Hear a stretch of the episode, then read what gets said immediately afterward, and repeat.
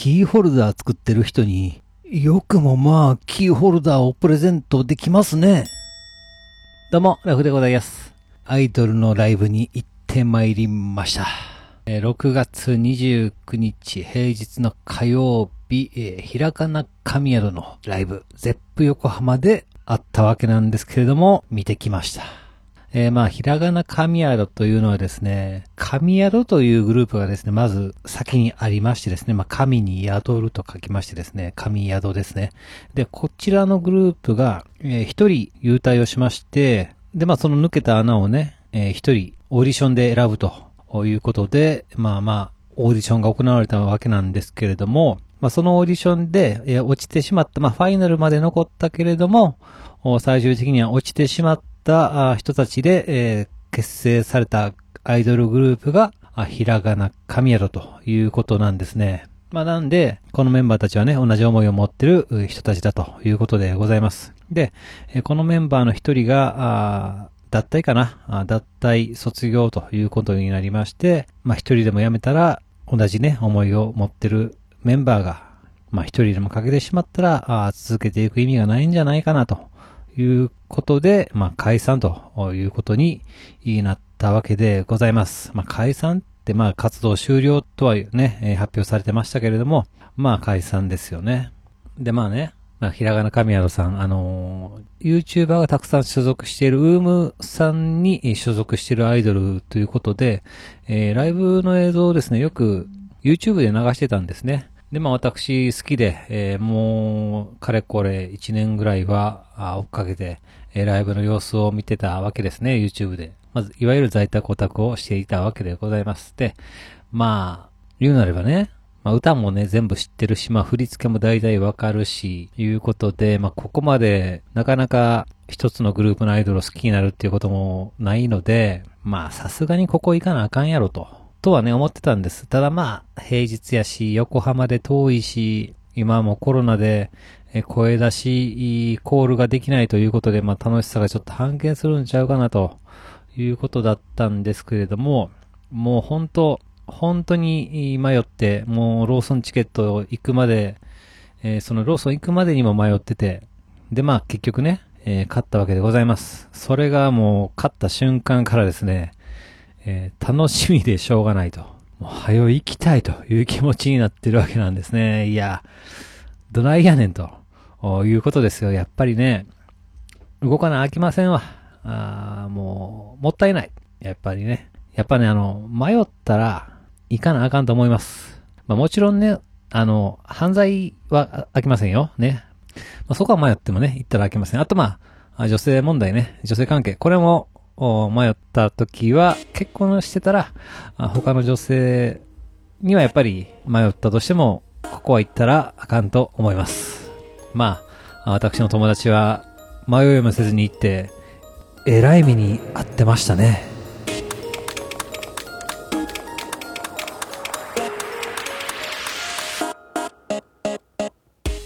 はい、始まりました。一人笑い第164回ということで、この番組はずっと笑っていたいねのスピンオフ番組として私、ラフ一人で喋るポッドキャスト番組です。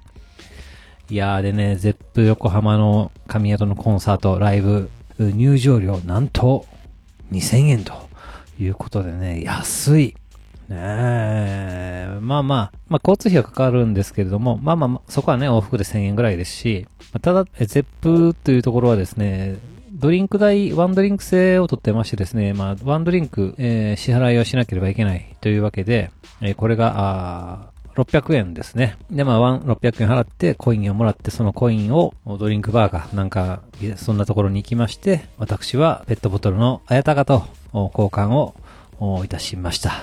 えー飲みたくもないあやたか、ペットボトル1本、600円でございます。高いね、ドリンクホルダーというね、ものがついておりましたけれども、いらんと いうわけで、理不尽なシステムやなと思いつつ、まあまあ、そんなことよりも、大好きなね、えーひらがな神宿に会えるというわけで、えーもう席についてはそわそわそわそわですよ。で、まあ、帝国通りすぐに始まったわけなんですけれども、いや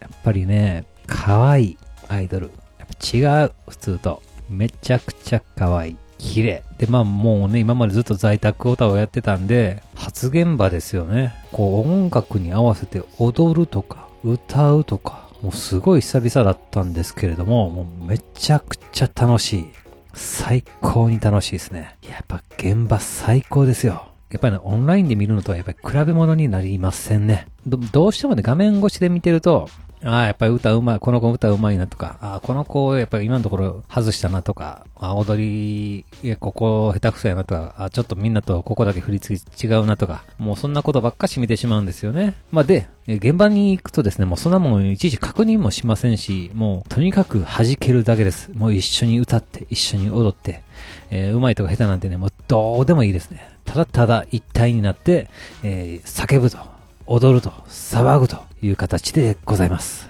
まあ、で、まあもちろんね、えー、このライブに行くにあたって、えー、予習をしていきました。もう振り付けをできるだけ、えー、身につけて、えー、行くと、やっぱりさらに楽しかったですね。えー、さらにみんなと一体感を持って、そのライブに臨めたというような感じでございました。でもね、本当ひらがな神原さんいいグループでね、解散が本当にもったいないというか、悲しいと思います。最後の方もですね、もう本当歌の途中でね、まあ、セリフがあってそこでもう泣きながら叫んでるココちゃんとかもね、えー、いたわけなんですけれども、もう本当にエモかったですね。もうこ、こちとらもう本当に泣いてましたね。いやー、本当そういう面では感動もできて楽しくて最高のライブでございました。本当に行ってよかったなってえー、思うわけで、えー、ございます。でね、本当に良かったのが、隣のお宅の方が本当にノリノリで、もう一発目からガンガン踊ってくれてたんですよね。なんで、もうこっちもね、負けずにガンガン生きて、引っ張っていってくれたなと思います。で、まあね、あの、好きな推しのアイドルが歌うときに、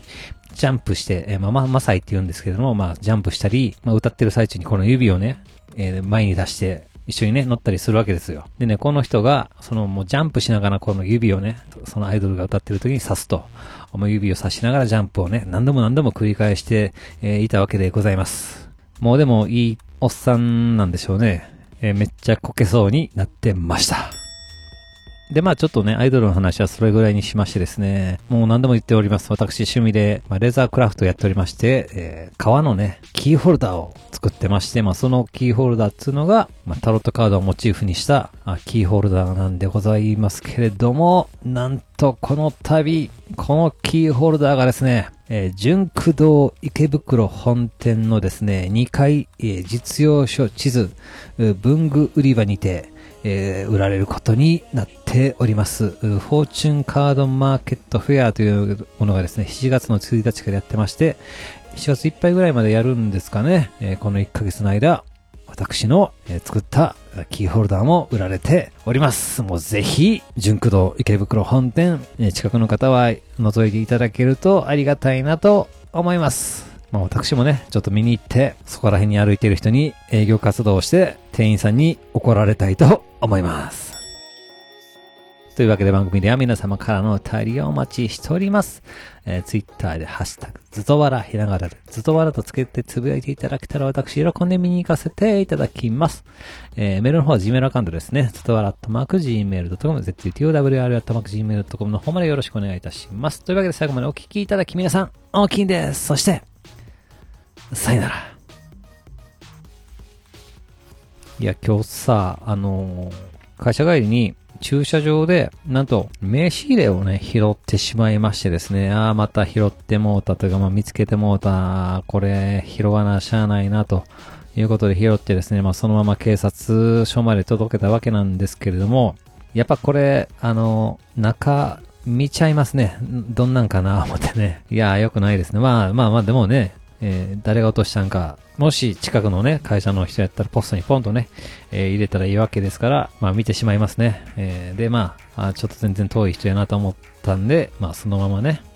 警察に持っていたわけなんですけれども、これもね、やっぱ警察もどうするのかなと思って、ちゃんと、この名刺入れってやっぱりその、もらった名刺は1枚ずつですけれども、えー、自分の名刺はやっぱりね、10枚ぐらいは入れてるわけでございます。つうことで、まあ、持ち主大体わかるわけですよね。で、まあ、ちゃんと警察もこれ、こっちのたくさんある方ちゃんと連絡するんかなと思ってですね、ちょっと聞いたら、ちゃんとやっぱり名刺がね、多い方に連絡をすると言っておりました。もうもちろんね、そのセンターの方から連絡をする予定ですと言って、おりました。まあ、公務員やけど、やっぱりそこら辺もちゃんとしてくれるんやなと思って、えー、一安心ですね。で、まあ、権利の方ね、拾ったからには、あ権利いりますかと聞かれたんで、えー、いりませんと。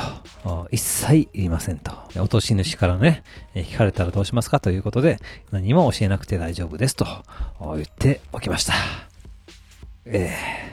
ー、うん、やっぱり、権利、持っといたらよかったかな。もったいない気がしてきた。